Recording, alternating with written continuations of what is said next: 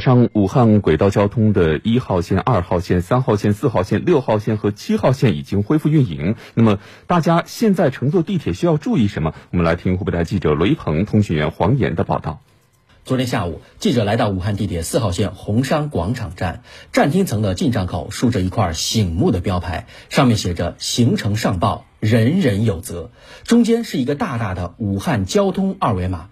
乘客进站前需要在手机中注册自己的湖北健康码，生成绿码，然后打开手机上的微信或者支付宝，扫描二维码，经现场工作人员核验后，同时进行体温测量。武汉地铁四号线乘务班组长康明通过进站扫二维码，然后就可以确认乘客从红山广场站上的车。精确到每一节车厢都会有一个二维码，每列车都会有一个工作人员引导乘客来扫描车厢的二维码。出站的时候再扫一次出站的二维码，做到全程的追溯，同时和他同乘的所有人员情况都可以做到一个精确的掌握。进站时，如果自动测温门发现乘客的体温有异常，会自动报警，一旁的工作人员。员立即会将乘客引导到复测区域，用手持测温枪进行复测。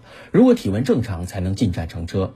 康明介绍，连日来，车站的技术部门针对新风系统进行消杀清洗，更换有问题的照明灯具，反复检查消防报警系统，确保运营安全。三月二十三日起，咱们每一计划恢复的线路都开始了空载的试运行，就是为了验证各个乘客上车的场景啊，包括车辆状态呀，包括信号设备的状态呀，为正式的恢复运行做好充足的准备。在站台层，记者看到列车按照恢复运营的间隔时间。正在空载试运行。欢迎乘坐武汉轨道交通四号线，请扫描车厢内二维码进行实名乘车登记。武汉地铁四号线乘务班组长康明介绍，列车车厢内都进行了消杀，尤其是空调系统的清洁。